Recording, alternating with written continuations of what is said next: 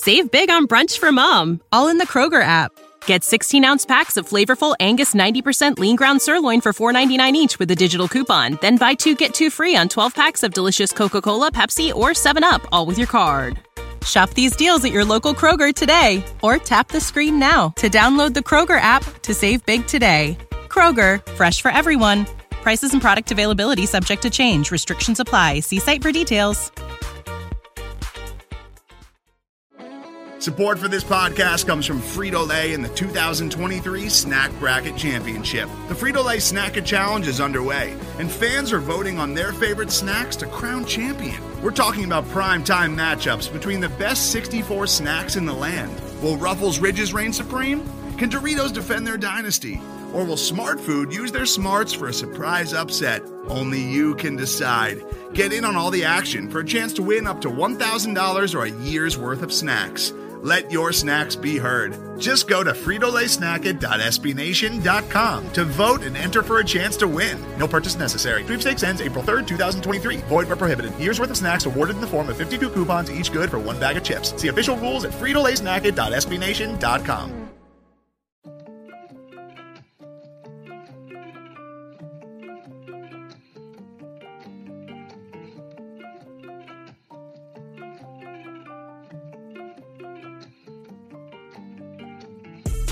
What's good? What's going on? Welcome back to another episode of the Hogs Haven Podcast, powered by SB Nation. You can find us at hogshaven.com, at hogshaven on Twitter and on Facebook. I am your host, Molly Mo. You can find me at Twitter at Let Mo Tell It. Do not forget the U. On the show today, man, you know why we're here previewing the San Francisco 49ers and the Washington Commanders, man. Yes, I know what you're thinking. Um, we might as well look forward to Cleveland. Or you could be like one of my friends, right? He was on the he was on the show, so I'm not going, you know what I'm saying? I'm not going to go ahead and uh, hide his name, but Montel, you could be like him and, and and and think immediately after the Giants game that the season is over they peaked, and then a couple days later, text your best friend or one of your good friends and be like, "Hey, I think I think Washington finna beat the Niners." You could you could add one or the other, you know. I'm not gonna sit here and lie to you though. I think that Washington is in a position uh, where uh, they are capable of keeping this game close. Um, so I do want to say that part while I am making fun of my boy, but uh, I do think Washington has a chance to make things close. Um, on the show today, mind you, we do have uh, Niners Nations uh, Rob Guerrera coming through. Um, he's going to be able to, you know, bring some. We actually just have an open conversation. He's able, but he's going to be able to bring some perspective to the Niners side, and whether or not that he believes that there is a letdown opportunity for the Niners, specifically Brock Purdy as well, uh, knowing his situation. So um, knowing the situation of a rookie and knowing the situation of him um, being being uh, exposed to new de- defenses, new coverages, and things like that, and, and, how he may react or may or may not react in that regard. So again, uh, Rob is joining us in a few minutes. Um, but first and foremost, uh, make sure you hit that like. I said like. I'm thinking I'm on YouTube. make sure you hit that subscribe button if you are not subscribed to the Hogs Haven Podcast. It's definitely appreciated. Um, a review will help go long go a long way as well. So, um, but at the same time, nevertheless, we do appreciate you just listening. Um, in that regard. So, never take that for granted on my side, man. And happy holidays, everybody, for real. Um, this has been personally speaking for those who listen daily or whenever the episodes drop.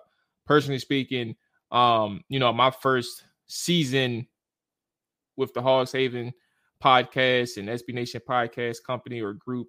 Um, you know, man, it's, it's it's been it's been good. It's been real good, and um, you know, I'm appreciative of the opportunity. I'm appreciative of you know at least what I've been able to start here. Um, and you know, I appreciate everybody who again who has tuned in.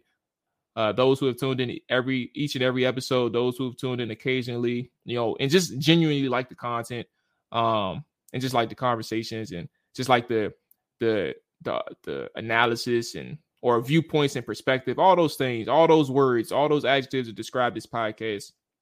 We definitely appreciate it. I appreciate it first and foremost. I think that's the biggest thing for me. Um, so yeah, happy holidays, man. And, and if hey, if you don't check back in until New Year's or check out the New Year's, happy New Year to you as well. But um, we are not done. We will be back next week as well. Um, Pro Bowlers, Pro Bowlers. Um, Washington has four that's been selected to the Pro Bowler, um, Pro Bowls, uh, and that's Jonathan Allen as a starter, Tress Way as a starter, Jeremy Reaves as a starter, uh, and then I am wrong. Um, Oh, Terry McLaurin. I'm sorry, three starters and Terry McLaurin is a reserve. I was like, I know I'm wrong here. oh, so we got four that's been voted to the Pro Bowl, three as a starter, one as a reserve, and Terry McLaurin. Um, I'm not too mad at the people in front of him. Uh, AJ Brown uh, is one, uh, and I believe maybe Justin Jefferson. I think is the other one. Um, I'm not too mad at that. Um, but yeah, that's that. And then Daron Payne and Montez Sweat, rightfully so, uh, are alternates, or excuse me, at least recognized rightfully so as Pro Bowlers. Um, and there'll be alternates. Daron Payne being a first alternate, Montez Sweat being a second alternate. This is gonna be interesting though, because this is not a football game anymore. Um, I used to love the skills competition for the Pro Bowl back in the day. Like I know they had it like recently, I believe. Um, the skills competitions they brought it back, but I used to love it when I was younger. Like the week of just just seeing different um challenges uh, for these guys. Um, and, and so that's going to be interesting. And obviously, seeing the flag football game, I wonder how they'll implement it. Um, because I know they're not going to have 11 on 11. That don't even make no sense. so what they're going to do for the uh the offensive line and defensive line? Because I know for me, um, if you all know me, I know I play flag football. Um, and we play physical, but like we ain't no professionals to make a living playing football. So like I are they really to have like blocking backs and and and rushers? That's to be weird, but it's to be good to see like how they implement that flag football game and how they incorporate if they incorporate offensive linemen and defensive linemen into the picture. Um, but yeah, man, shout out to the Pro Ballers. Obviously, if you saw Jeremy Reaves, um, the video that the Commanders posted, that was, um, I mean, look, that was crazy to see. Like the raw emotion of a person who has been fighting his whole career to make an imprint on the team. You know, he's been cut, re-signed, cut, re-signed, cut, re-signed, etc. All that stuff throughout his entire career. And he's found some stability this year. I think he made the team um, on the first go. He didn't get cut at all. Um, Jeremy Reed's been around since then, and he's been recognized as a, a, a very good special teamer, man. And um, shout out to him. Um, you know, shout out to the journey that he's been through. Cause I love I love a journey, man. And some people or everybody has a, a journey that's different than the next. Um, and some people take different paths to get to the same path as the person who had it easy. Um, and, and that's what makes people different, and that's what makes that's what breeds different competitors. And um, Jeremy Reaves getting recognized for his journey. I mean, not literally his journey, but getting recognized, knowing you know what he's been through compared to you know other individuals who may have not had that same path um, and to be recognized as one of those better guys from the fan base and and, and from the the fans of the NFL and from the coaches or whoever else votes on the Pro Bowl. You know, it's a good nod, man, to be a starter for uh special teams as well. So shout out to him. We didn't do a uh after further review against the from the Giants game. Um and that wasn't intentional, but like the week was weird and that's kind of you know what makes things weird. But um, I think Washington heading into this game against the Niners, like like I said, they're gonna have a chance to keep it close. But um, I think for and like I said, I'm I'm saving the conversation, like the true conversation, for when we talk to Rob, and you'll hear that shortly. But I think that there's like several opportunities that you can take from the Giants game and learn um offensively. The main one uh because I didn't mention this as my key when I talked to Rob, but the main one being able to stick with the ground game and like run the ball and tote like the way that they've been able to develop their downhill run game, whether it's power, counter, duo, like the way they've been able to develop um in that aspect, I think that you know when you go up against the Niners, right?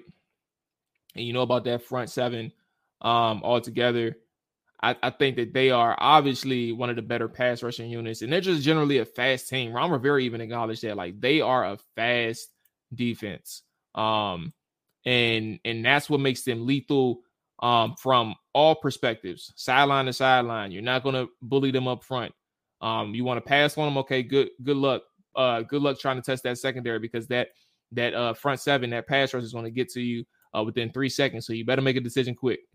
Like all those things are important, but if you're able to establish a ground game, right, and try to try to get something going, um, I think that uh the Washington's play action game, the way they're able to get or the way they were able to exploit the Giants defense in that second half right out of the gate um was promising.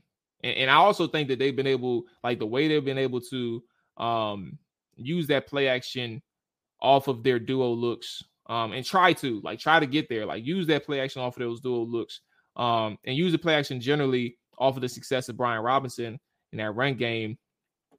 Um, there's potential there, like, and and maybe it depends on the coverage that that a team is playing because, for example, that second half where Washington was able to score on five plays or six plays, whatever it was, um, the Giants came out playing soft cover three. Um, and and while it was 12 personnel and it was just Jahan and uh, Terry McLaurin out there, maybe you had the cornerback who wasn't so good, like and and couldn't really trust himself a little bit closer to the line of scrimmage, playing like close to eight to 10 yards off the ball. And if you get that same type of look against the the Niners, um, you should be doing the same thing. Same thing you did against the Giants. I think that 12 personnel look um, with the one tight end, I'm excuse me, one running back, two tight ends, um, maybe even 13 like if you can get these type of looks and and have your tight ends block their ass off because that's Logan Thomas. I don't like him in blocking. Like he he he does it, but he's not good at it. Um, Cole Turner, he's young. I didn't like him in college blocking though, but you know maybe on the next level, this level meaning he maybe he can get some coaching and and, and be a more effective blocker. Um, John Bates as a run blocker is solid.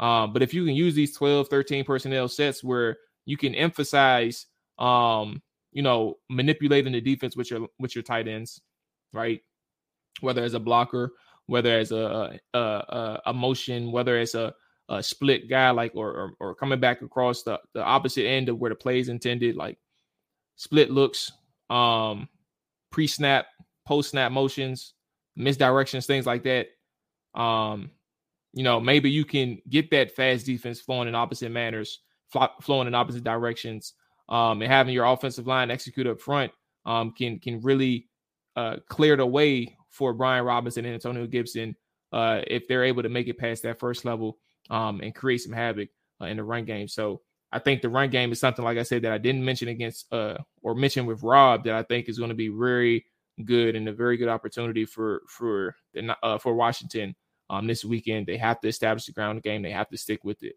and it's not going to be easy. You're going up against the number one rush defense in the NFL. But if you don't try, right, then you are fooling yourself. You know what your makeup is, you know what your identity is. And truthfully speaking, Terry McLaurin is a dog. He is obviously the face of the franchise. But this offense right now, the way that they're, excuse me, the way that they're moving, uh, the way that they're the they the way that they've developed, this is off of the backs of Brian Robinson, off of the back of Brian Robinson. So that is the most important thing for me. Um, establish that ground game. Do not stop running it. Um, I don't have an issue with like how they utilize Curtis Samuel at all. Um, I I've never done that, and I don't. I think that people who are complaining about oh they use Curtis Samuel too much, I don't think that that's true. Um, or excuse me, I disagree with that. I think that they use Curtis Samuel a healthy amount. Um, I don't think that they it was just I don't think it was just the the, the timing in which they used uh, Curtis Samuel Sunday night was just off. Um, and then understanding that the Giants had an answer for what Turner wanted to do was just off. Like, I mean, that just didn't work for Washington. But overall, um, how you implement them in the run game, like for example, you use them in decoy. At one point, like a lot of people didn't see, like there was a, another thing, like that 12 per- personnel package, one running back, two tight ends. Um, they used Curtis Samuel in the backfield, so that gave the defense like a like somewhat like an off off um, like a weak eye or something like that. Um, So you had Brian Robinson and Curtis Samuel in the backfield, and, and they ran counter to Brian Robinson. But because Curtis Samuel is in the backfield, the defense has to focus in on on they have to key in on Curtis, right? So they use Curtis Samuel to sprint towards the side, the sideline, like right after the snap. That draws the second level linebackers out of the play side gap. And and and Brian Robinson is able to get, I think, 11 yards on that play, on that counter run. So like how they implement Curtis Samuel is just as important. Um, or excuse me, how they like dress dress things up with Curtis Samuel. To be clear, is just as important as how they use them on handoffs and things like that. So I, I do not mind Curtis Samuel. It just wasn't the best night um, in their usage of him. Um, in the times that they used him as well. Um, I think, I mean, there's several more opportunities. Like obviously, we know about Taylor Heinicke, right? He has to he has to play better, and I think he has to play better out of the gate. Um, to this point of the week, which I'm recording on a Thursday, I think we know. And if you don't know, Ron Rivera has definitely mentioned a couple of occasions in that you know Taylor Heinicke in the conversation of uh, Carson Wentz um, is definitely being considered and, and discussed among the coaches, and and I think like as the week has developed, I think we understand and we should come to understand that this is a, a first half that Taylor Heinicke can't afford to um you know look bad in. Like you have to put up points, you have to look somewhat competent. Like you can't wait to the last second um, of a game and, and and turn things up. They're not the coaches aren't going to allow that. And they're definitely not going to allow that with the playoffs on the line. So um, I, I, think that's the most important thing with Taylor is come out on fire. um, and, and we'll again with Rob, we'll dive a little bit more into that. Um, so yeah, uh, I think, and another thing too, I, I want people to understand, um, because y'all really, y'all really hurt my feelings when y'all said this. uh, but no, uh, when I want people to understand, like there was a person who made a comment just like saying they're not listening to anything, any podcast, any commentary related to a conversation about quarterback because Carson uh, Scott, excuse me, Taylor Heinicke is five one and one. Why are we talking about a quarterback change? Um, and they they said this before the Giants game, and I i have been telling you all if you've been listening again, remember, you know what I'm saying. I appreciate everybody who listens every week. Appreciate everybody listening listens every episode. But if you've been listening, like we've been talking about Carson Wentz for several weeks. And my main thing was the pressure will be on when Carson Wentz is officially backing up Taylor Heinicke. I have always said that. I've continued to say that.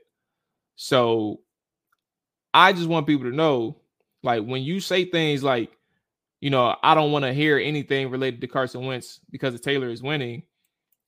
That's not the same sentiments in the locker room. That's not the same sentiments by the coaches. Like when the playoffs are on the line and people are trying to make the playoffs and trying to have a chance to win the Super Bowl, they want somebody who out there they can trust or whoever the coaches feel like is the best opportunity. They don't care about how good you are in the locker room when the games are on the line. They want to see you execute and at the quarterback position, they want to see the best person play or the best person that coaches think can fit in that offense in the moment. That may or may not be Taylor Heinicke. He may overcome and have a solid game against the Niners. I'm just saying he cannot come out and have a bad start because it's a wrap. It'll be a wrap for him. That's gonna wrap it up for me on the front end. Um, up next is a conversation with. Oh, by the way, I'm sorry. Score prediction. Um, I do have Washington covering. Um, I would say, I would say 21 17. 21 17 Washington. I mean, excuse me, San Fran. Um, 21 17. Um, don't ask me how we get to 17. Uh, don't ask me how Washington only allows 21 points. Don't ask me none of that. All right, up next is a conversation with Rob Guerrera and myself. Um, and yeah, man, take it easy. Enjoy your holidays. Uh, Merry Christmas, all that good stuff, and we'll talk after the game. Peace. Joining me right now is Rob Guerrera. Rob covers the Niners for SB Nation's Niner Nation. Uh, Rob, I appreciate you joining me today, boss man. How you doing? I'm doing great. Thanks for having me. Absolutely, absolutely. Um, let's go ahead and start off with the the, the bigger question, man. Because from from Washington's perspective, uh, a lot of people believe that they are going up against the beast. Um, and I'm not necessarily too far away from that. I, I think that the Niners are one of the are easily one of the best teams in the NFL, and I would say top four. Um, is this the is this the Niners' uh, best team or Shanahan's best Niners team in his era since he's been a head coach? I think it is, which sounds crazy to say because they made the Super Bowl in 2019. Yeah. But there are so many guys on this team that are that were on that 2019 team that are better now, right? Nick Bosa was a rookie in 2019. He's better. Deebo Samuel, same thing. He's better now. Fred Warner's better now. Arik Armstead is better now. They have Brandon Aiyuk now, who they didn't have. So uh, Trent Williams also should mention that. Thank you very much for him, by the way. So I yeah, do yeah, think that this is the best team they've ever had. Now, uh, you know, Brock Purdy is there, so that's a huge question mark. But other than that, I would say yes, this is the best. So, like the identity, um, I, like Shanahan, brilliant offensive mind, obviously, and then DeMeco Ryans has like he's like for from everybody else's perspective, like you all knew about him, but from everybody else's perspective, came out of nowhere, like top defense in the NFL, number one. Um, and we know like defenses travel and and that's like no question moving forward throughout the rest of the season and obviously in playoffs you're going to have a defense. Um but what is like the the true identity of the the 22 2022 Niners? Is it that defensive side of the football or is it more of a mix uh because of what they're capable of doing on both sides of the football since they've gotten Christian McCaffrey, the offense has picked up. They're scoring eight more points a game, but I still think mm. the identity of this team is the defense it's such a comfort for Kyle Shanahan. He knows if the offense gets off to a slow start, even if they have a turnover early, that defense shows up every week. They play at an incredibly high level. And this year, they're doing something that they haven't done, and that's turning the ball over. They have more interceptions. They have 14 interceptions this year and 12 touchdown passes allowed. That's how good this team is at turning the ball over. There's only been two teams all year that have scored more than 17 points against them. The identity of this team, even though Kyle is a great play caller, it's definitely the defense led by DeMeco Ryans. Yeah, like what really surprised me, um, now I'm a little I'm a gambler. I don't know about you, but um I'm a gambler and uh, what really surprised me was like the it was two games and and it was for and against. So the, the first game was the Niners. I mean, excuse me, the Chiefs game. Now, I, I had complete faith in the Niners at that point. Um, and I knew eventually they would turn it around. So I thought that that was the turning point. And obviously, that was one of those games where you go up against a high, uh, uh fast offense, uh, uh, Andy Reid led offense, Patrick Mahomes, and boom, you know, that happens. And it's a little bit surprising because of how they took off. And then you look at the Dolphins game, another game where like I had money on both games, is why I brought up that part. And, and I had both in favor of the Niners. And like that second chance to face some some similar team as the, the the, Kansas City Chiefs, a fast offense. Um, like everything about that offense is speed, speed, speed, and you have a Niners team who is able to create those turnovers and really shut down a, a Miami Dolphins offense like that. Like seeing something in that in that essence. Um, how, and, and matter of fact, beating the Chargers twenty two to sixteen. Like, how do you see these teams like moving forward and, and just understanding where your defense is now and like projecting throughout the year. Is that something where you're like you're completely confident that this is this is a Super Bowl caliber defense to the to the event of like that the, the Eagles doesn't scare me, the Cowboys doesn't scare me, um, and whoever comes out of the AFC, they don't scare me at all either. Yeah, no, look, that's the one part of this team that I can rely on. There's been some craziness on the offensive side of the ball. This defense brings it every week. Even that Chiefs game, that was 14 13 Chiefs at halftime. Yep. And then Patrick Mahomes just went absolutely nuts in the second half of that game. So they really have only had two bad quarters all year. Other than that, this is a championship level defense. There are some games where honestly they drag this team kicking and screaming to hmm. victory. Mm. Uh, the first game against the Rams, that was a tight game until Talanoa Hufanga intercepts the ball and takes it back for a touchdown. Like sometimes the defense literally just does it by itself.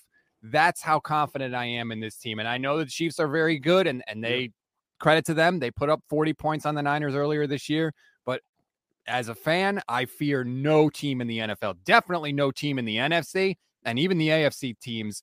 When your defense is that good, you've got a puncher's chance against anybody. Absolutely. Um, but let's turn to that offensive side of football, man. Is is Brock Purdy being viewed as something more, or there conversations? Let's say that are there are there conversations about Brock Purdy being viewed as something more than just a Jimmy G placeholder? How how is those conversations at the quarterback position going? Uh, they're crazy.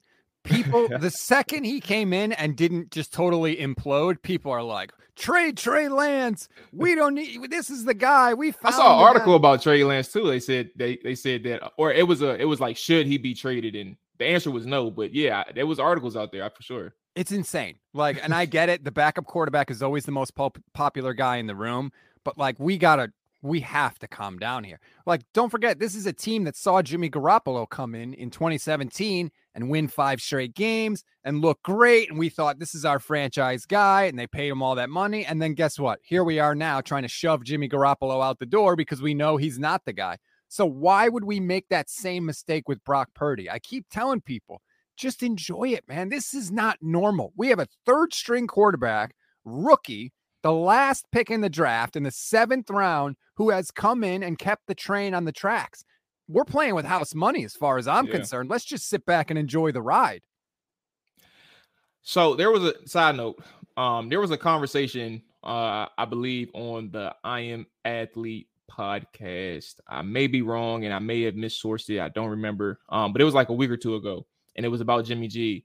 And I want to know if you have any insight on this. Um, the players who feel like he had like a, a little a, a, little knowledge on the situation um had mentioned Jimmy G in that first year that he got there. Um, and he said that he was trying to use, meaning he as in Kyle was trying to use Jimmy G as trade bait to get Kirk Cousins over to San Francisco. So I don't know if you have any idea of what they're referring to, but but did you did any of that conversation come about like over the course of these since since that time has passed or even during the moment? Do you do you know about how like what the plan could have been for for Jimmy G and uh Kyle Shanahan wanting Kirk Cousins in that moment, like during that draft period? Well, I didn't haven't heard specifically that conversation, but I do know for a fact that Kyle, I mean Kirk Cousins is Kyle Shanahan's first love. Yeah. He has admitted Shanahan has publicly that he did not scout Deshaun Watson or Patrick Mahomes because the plan was we were going to sign Kirk Cousins in free agency. Like Kyle had already decided that was the way he was going to go. Think about that. They could have had Patrick Mahomes. They yeah. could have drafted him. They took Solomon Thomas again, that giant waste of space. they could have had Mahomes, but Kyle was so focused on Kirk Cousins that he didn't even scout him, which goes on Kyle Shanahan's football tombstone forever because that's franchise malpractice. But that was the plan. And then Garoppolo kind of just fell into his lap. And we know that even after those five games, like Kyle wasn't really totally sold on Jimmy Garoppolo. He really only got into the game at all that year because this, uh, the guy that was playing quarterback got hurt. So I wouldn't shun uh, stun me at all if the plan literally was to try and get rid of Garoppolo for Cousins because Kyle loves him some Kirk, man. Yeah, he does. Um, but I, I would like, how about this? Because you had mentioned Mahomes, right? And and obviously to this point, we know like Patrick Mahomes uh is who he is, right? That's un that's undoubted talent, whatever. Uh, but knowing how the team is currently, um, would you take the type of team that you have now, or would you take Patrick Mahomes uh, drafting him, would you take Patrick Mahomes uh, in that year uh, versus what you have now? It's hard to say. I love the team now, but Patrick yeah. Mahomes is freakishly good. Like he is carrying that Kansas City team. Other than Travis Kelce, they have no real weapons that scare anybody in any way. And he's still got them in a position to potentially be the number one seed in the AFC. So I love this team, the 49ers team. I love the way they're constructed. I love the way they play. But if you're telling me I get Patrick Mahomes, it's really, really hard to turn With that, that half down. a million dollar con- I mean half a billion dollar contract.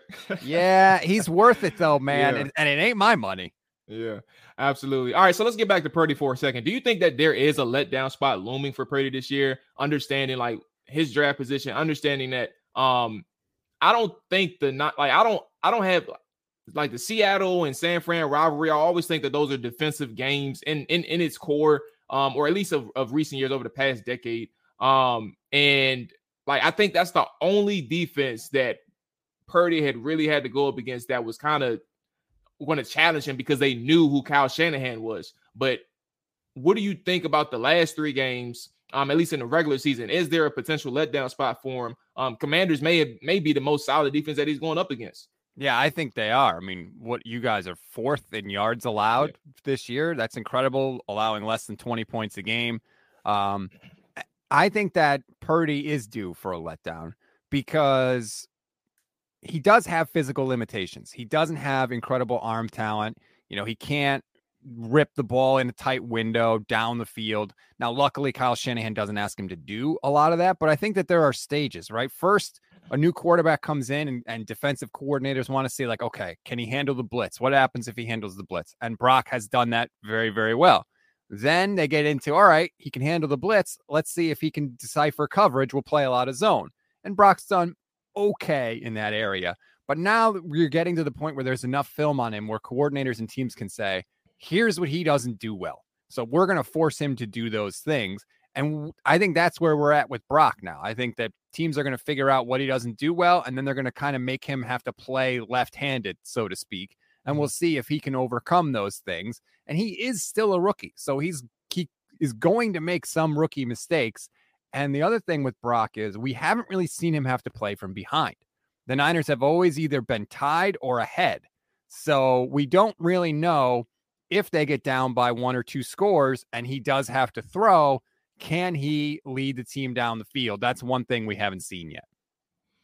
Yeah, uh, I think the crazy thing is just understanding how far along that Niners offense has come. Even like throughout the course of this season, you you acquire Christian McCaffrey who has really like brought like true stability to um what this offense can do and what what Shanahan can do with the offense. Um it's hard to even sit here and, and have me like see that they can go down by a significant number of points. Like it's it's just hard for me to see it. Um that man McCaffrey, and, and I guess before we get into the actual matchup, I guess uh, what are your thoughts on how McCaffrey has done to this or what he has done to this offense? I had saw um a let me pull up the bookmark. Um, since joining the Niners, McCaffrey has been um among running backs number one in receptions, number two in yards, uh, number one in yards after catch, uh, first and first downs, and, and has a receiving grade of uh, number one by Pro Football Focus. Like he has been uh, very effective. And, and what are your thoughts on Christian McCaffrey and what he's done for this uh, Niners offense? I think he saved the season, honestly. Last year, that the offense was struggling, and Kyle Shanahan put Deebo in the backfield, and that totally transformed their offense and helped them get back into the playoffs. This year, I think the move was trading for McCaffrey. I mean, you laid it out there in all those statistics. He has completely become maybe the focal point of the offense because he's so versatile that he doesn't give anything away him being in the game doesn't tell you, okay, they're automatically going to mm-hmm. run, they're automatically going to pass. He can line up anywhere. He can line up out wide, he lines up in the slot. He can go from the slot to the backfield or vice versa. He's so versatile, it can do so many things that the defense can't narrow down what they think the Niners are going to do. And so they just attack you from everywhere. And I was skeptical when they made the trade because they gave up a lot. They gave up a 2nd mm-hmm. a third, and a fourth this year, and a fifth round pick next year. But I have to say, he has been worth all of those picks. And every 49ers fan now is just holding their breath that he is healthy for these last three games and can get to the playoffs physically ready to compete. What are the Niners community saying about this Commanders matchup? Um, whether fans, players, coaches, etc. What, what what's the what's the word on on the Commanders matchup? I think that we would be a lot more nervous if they hadn't already clinched the NFC West knowing that, I think it's it's more like, yeah, we want to win. We think we should win, but if we don't, it's okay. But I keep telling people, and you tell me, I think this defense is legitimate. I think this is not going to be a pushover game by the 49ers at all. And if it's close, I feel like Taylor Heinicke can work a little magic in late in the fourth quarter. The, the Heine dust, as as they said on uh NBC uh Sunday night. Um, look to answer your, I, I don't so the defense, I, I, I definitely trust. I think that they're a top five defense. But I I had made this comment this week and and really like the week before. Like I think that there's levels to understanding what an elite defense is. And, and truthfully speaking, in today's league, I really think that there's like two or three elite defenses out there. I don't think that Washington is one of them. They have two, they have holes already, and, and that really goes into the, the cornerback spot. Um, and linebackers, like there's not enough depth at the linebacker spot. You you you've lost Cole Holcomb essentially for the year. So you're dealing with J- uh, Jamin Davis, obviously, but Jon Bostic behind him and, and David Mayo behind him. And David Mayo, when he's on the field, can get exposed, especially if you have like the, the personnel packages to, to exploit that, meaning like the tight ends and stuff like that. Um, so you can really exploit uh, David Mayo in that regard. Jamin Davis is, is solid and he's continued to develop, but like second and third level of your defense, you're good. You're playing good. But when it comes to people with talent um, that can exploit it, as in the Niners, uh, last week, I really didn't even understand how the Giant like the Giants didn't do too much at all. So that's not a concern. But the Niners had the potential to exploit it. Um, in previous weeks, the, the Vikings had potential to exploit it. Um, that's kind of where I'm like, all right, uh, I, I definitely like this defense, and I definitely like what they can do in the run game without a shadow of a doubt. But if you meet the right team, you may have some issues that day, and that's kind of where I'm a little hesitant. But as it relates to Purdy, um, and understanding like the challenges that a rookie quarterback can face when they haven't seen it all in the NFL, I think that there's opportunity for for Washington, but it really has to come down to creating turnovers. Like you all are dominant on offense, um, especially with the the mastermind that's kind of directing everything. And obviously, we know you have a solid defense, but it really comes down to turnovers and being able to uh, prevent them from the offensive side. Taylor Heinicke, who has a lot of turnover, uh, I don't want to exaggerate, but he has plenty throughout the game. Turnover worthy plays, um, and then a defense who needs to force some because last week against the Giants, they really needed it and nobody was able to come through. So that's kind of the the conundrum that Washington side faces. Like, can they do X, Y, Z? It's not like we're confident they they they can do it. It's can they do it as opposed to like I'm confident that, that it can get done. So I don't know, man. Um, we'll see. Uh, especially from my side, because it's hard to put faith in the team that you know when you have the expectations. For example, like they were clearly better than the the, the Giants Sunday night. Like from a roster perspective, like you know that they're the better team, but mm-hmm. then you get out coached, and when you get out coached, now now your your players are like what's going on like we're we're trying to execute but it ain't it ain't working because they're getting out coached and like those are the layers and that's where like you kind of get into these questions like can they do these things and you just never know because you never know which cog is going to let down uh the team so that's kind of why we're seven six and one as well you got screwed at the end of that game though we I did mean, it was a, come it on. was definitely it's crazy though because you know hey rob I when it happened live, I thought it was good defense. Like I didn't even I didn't even question it. Like I was like, wow. I was like, oh my goodness. Um, I can't believe we just lost. But then you see the replay, and then I see the replay, and I'm like, I'm looking at the guy holding on to the man and pulling him, and I'm saying, I said, you mean to tell me that this just happened and not one ref called a flag? Brutal. But you're calling penalties for for illegal formation? Like, what are we doing? It, I, you know what? I'm gonna calm down. Um, yeah, nah, I, I, def, I definitely, I definitely said after the game that whoever, whoever was responsible for making the judgment call, making or not making that judgment call, they do not need to be coaching or refereeing in any uh, postseason games because that that was egregious. That was an egregious error. Um, but that's all I'm gonna say because I'm a, I can talk about that for 30 minutes.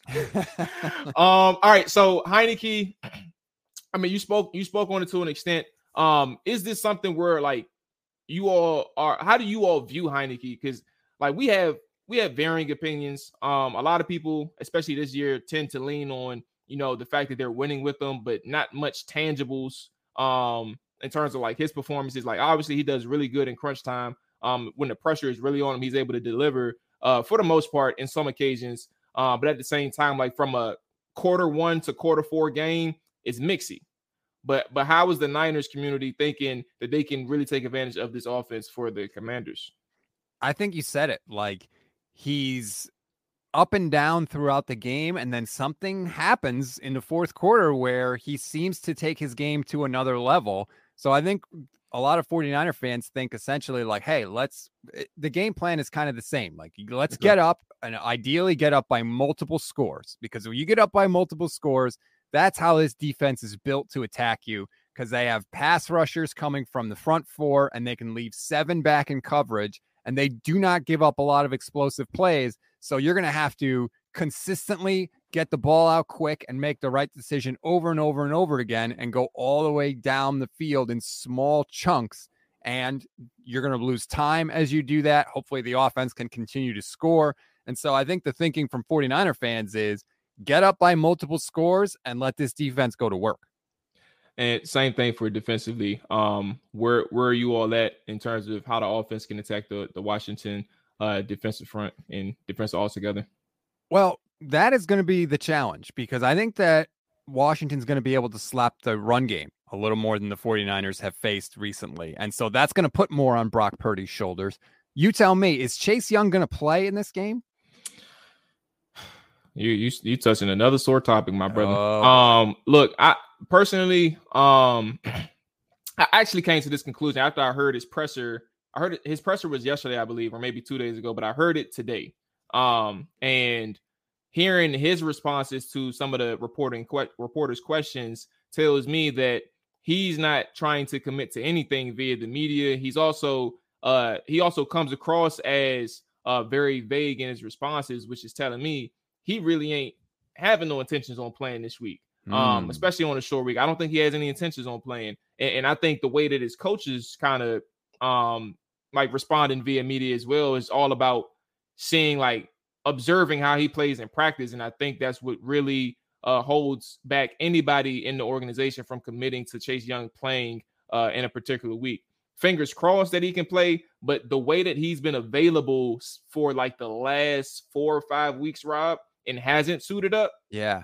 I it's hard for me to sit here and tell you um like I didn't I didn't quit. I, I quit two weeks ago talking about if Chase Young is gonna play or not. Like it's just a matter of time. Uh if it happens, it happens. Otherwise, we'll see you in 2023. It's hard, man, but Washington could really use it because when you look at this defensive line now, and and I think this is going to be a good way to kind of explain it. Uh, when you look at this defensive line now, they're they're they're causing pressures. They're they're getting to the quarterback, especially from the interior.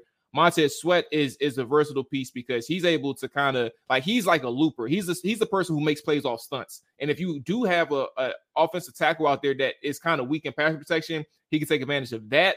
But if he's somebody just as good as Montez Sweat or a little bit better, Montez Sweat won't really have that many wins. But if you can get Montez on the loops and the stunts and the line games, he wins. But then you look at a person like Kayvon Thibodeaux, um, who was jumping off the screen in that yeah. Sunday night game what from it from his playmaking ability, his hustle, his explosion, like all of that stuff.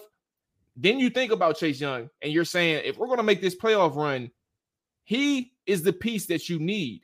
Like Montez Sweat is a good player, but my uh Chase Young is the piece that you need to like have those two second wins, uh two second right. pass rush wins, and you need that from a guy. And and and Washington doesn't really have that on the edge. So um, yeah, I, I, would really like to see him play now. I, I, had changed my mind like here and there, but like my I would really like to see him if they're gonna make that playoff push. But uh if, if they can't get from the mentality, like if they can't get him to kind of commit and, and trust himself and trust his leg again, which is you know understandable if he doesn't, but if you can't get it done, then we ain't gonna see him. And that makes a it makes a big difference because not he elevates everybody else on that defensive line, like you were talking about. He's going to attract double teams. That's going to open things up for Sweat and everybody else there. So I would be much more nervous if you told me he was going to play. Um, but the thing is, like you said earlier, if there is a weak spot on that defense at some level, whether it's the linebacking core or the secondary, Kyle Shanahan is going to find it and he's going to press until it hurts. He will run the same play mm. over mm-hmm. and over and over again if it's working. It's just going to be a matter of can Brock Purdy hit those plays? And so far, he's been able to do it, but you know, this is only going to be his third start. Uh, last thing, Robin, and I appreciate you joining me this morning, man. Um, what are your keys to the game, uh, and how do you see it ultimately playing out uh, in terms of who wins it? Key to the game, first and foremost, for Brock Purdy: protect the football. You have to. That's the only way this defense is going to get the Niners defense is going to give up a lot of points is if Brock Purdy turns the ball over in 49ers territory, setting up Washington for a short field. So, number one, protect the football. Absolutely. Number two, we used to call them Jimmy Gimmies, the easy plays that Kyle Shanahan draws up. You got to hit those if you're Brock. They're going to be there. There's going to be two or three plays a game where Kittle is wide open or McCaffrey or Aiyuk or somebody. So far, Brock has hit those. If he just does that and takes care of the football, that's going to be enough. And then defensively for the Niners, continue to turn the ball over. I mean, they have been phenomenal at it. Like I said, more interceptions than touchdown passes allowed. You get a couple turnovers, make life easier for Brock Purdy, give him some short fields, and those three things should be enough for the 49ers. What do you think your keys to the game are? Um, I personally, I think that it comes down to uh Heinicke, like just trust himself. Like I, I think at this point, um, he doesn't have anything to lose. Like Mm-hmm. You on your last leg with your coach. Like in terms of starting, like the, the, team loves him. It is what it is. But like if you ain't producing, you know, they trying to make the playoffs. that, that, they don't like playoffs. Don't care about feelings. Like they want to make the playoffs. So for for Taylor, he has to trust himself. Um, he has to trust his teammates.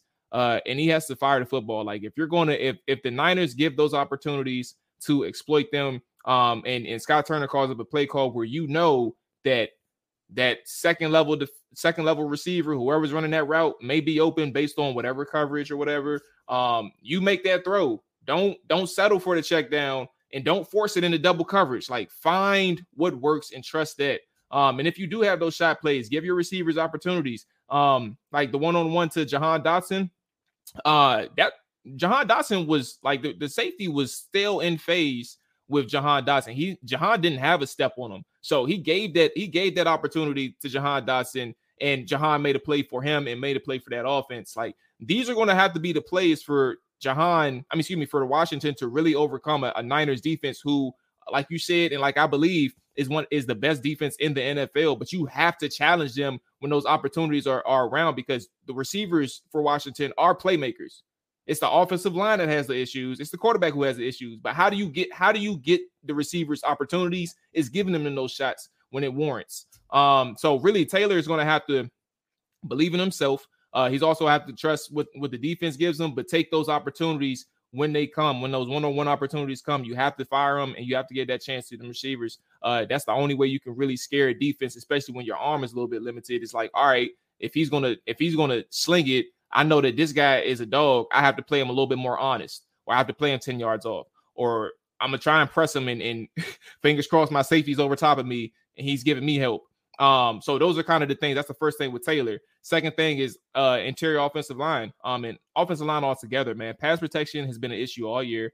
Um, and obviously going up against that defensive front, Joey uh Nick Bosa, excuse me, um, best player, best pass rusher, one of the best pass rushers in the NFL. Him and TJ Watt, personally speaking, I think are the best two pure one-on-one pass rushers in the NFL. Look, hey Rob, by the way, I seen a play from last season.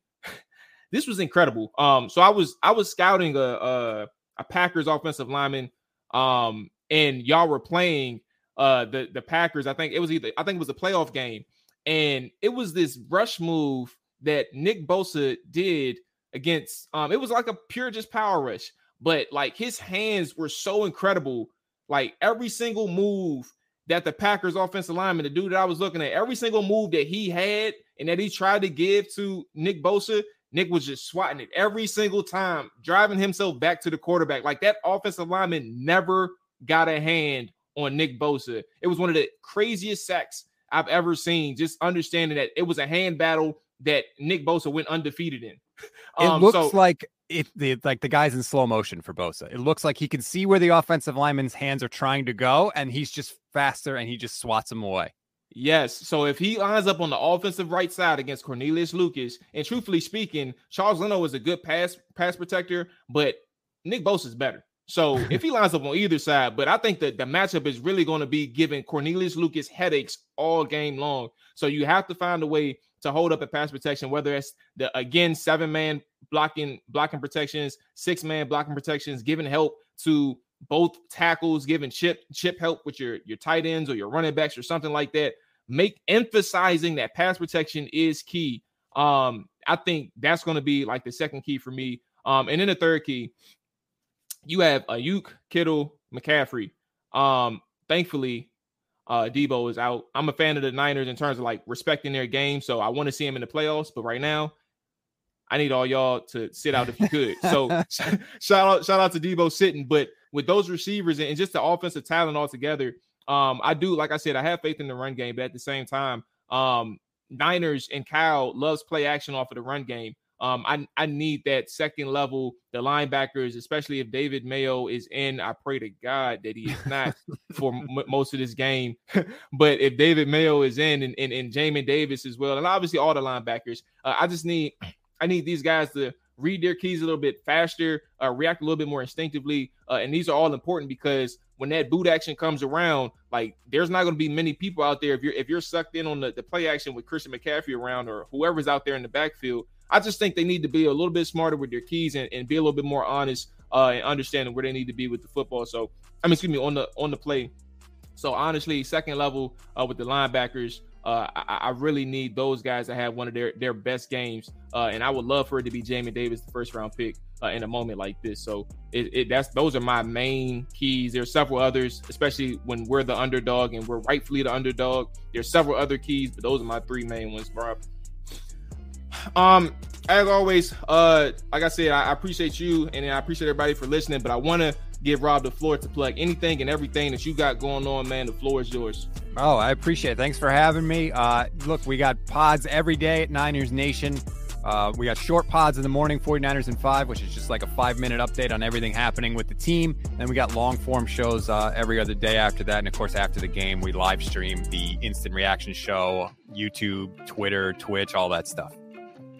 Sounds good, Rob, man. Enjoy your weekend, enjoy your holiday. Uh, and if I don't talk to you the new year, man, enjoy or happy new year, all that good stuff, man. And um, you know, I would say I wish y'all luck, but not, not uh, well, right back at you, except for the luck part.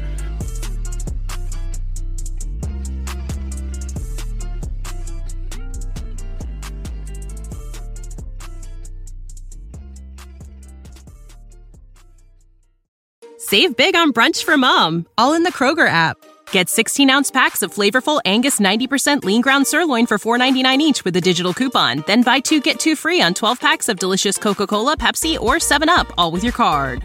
Shop these deals at your local Kroger today or tap the screen now to download the Kroger app to save big today. Kroger, fresh for everyone. Prices and product availability subject to change. Restrictions apply. See site for details.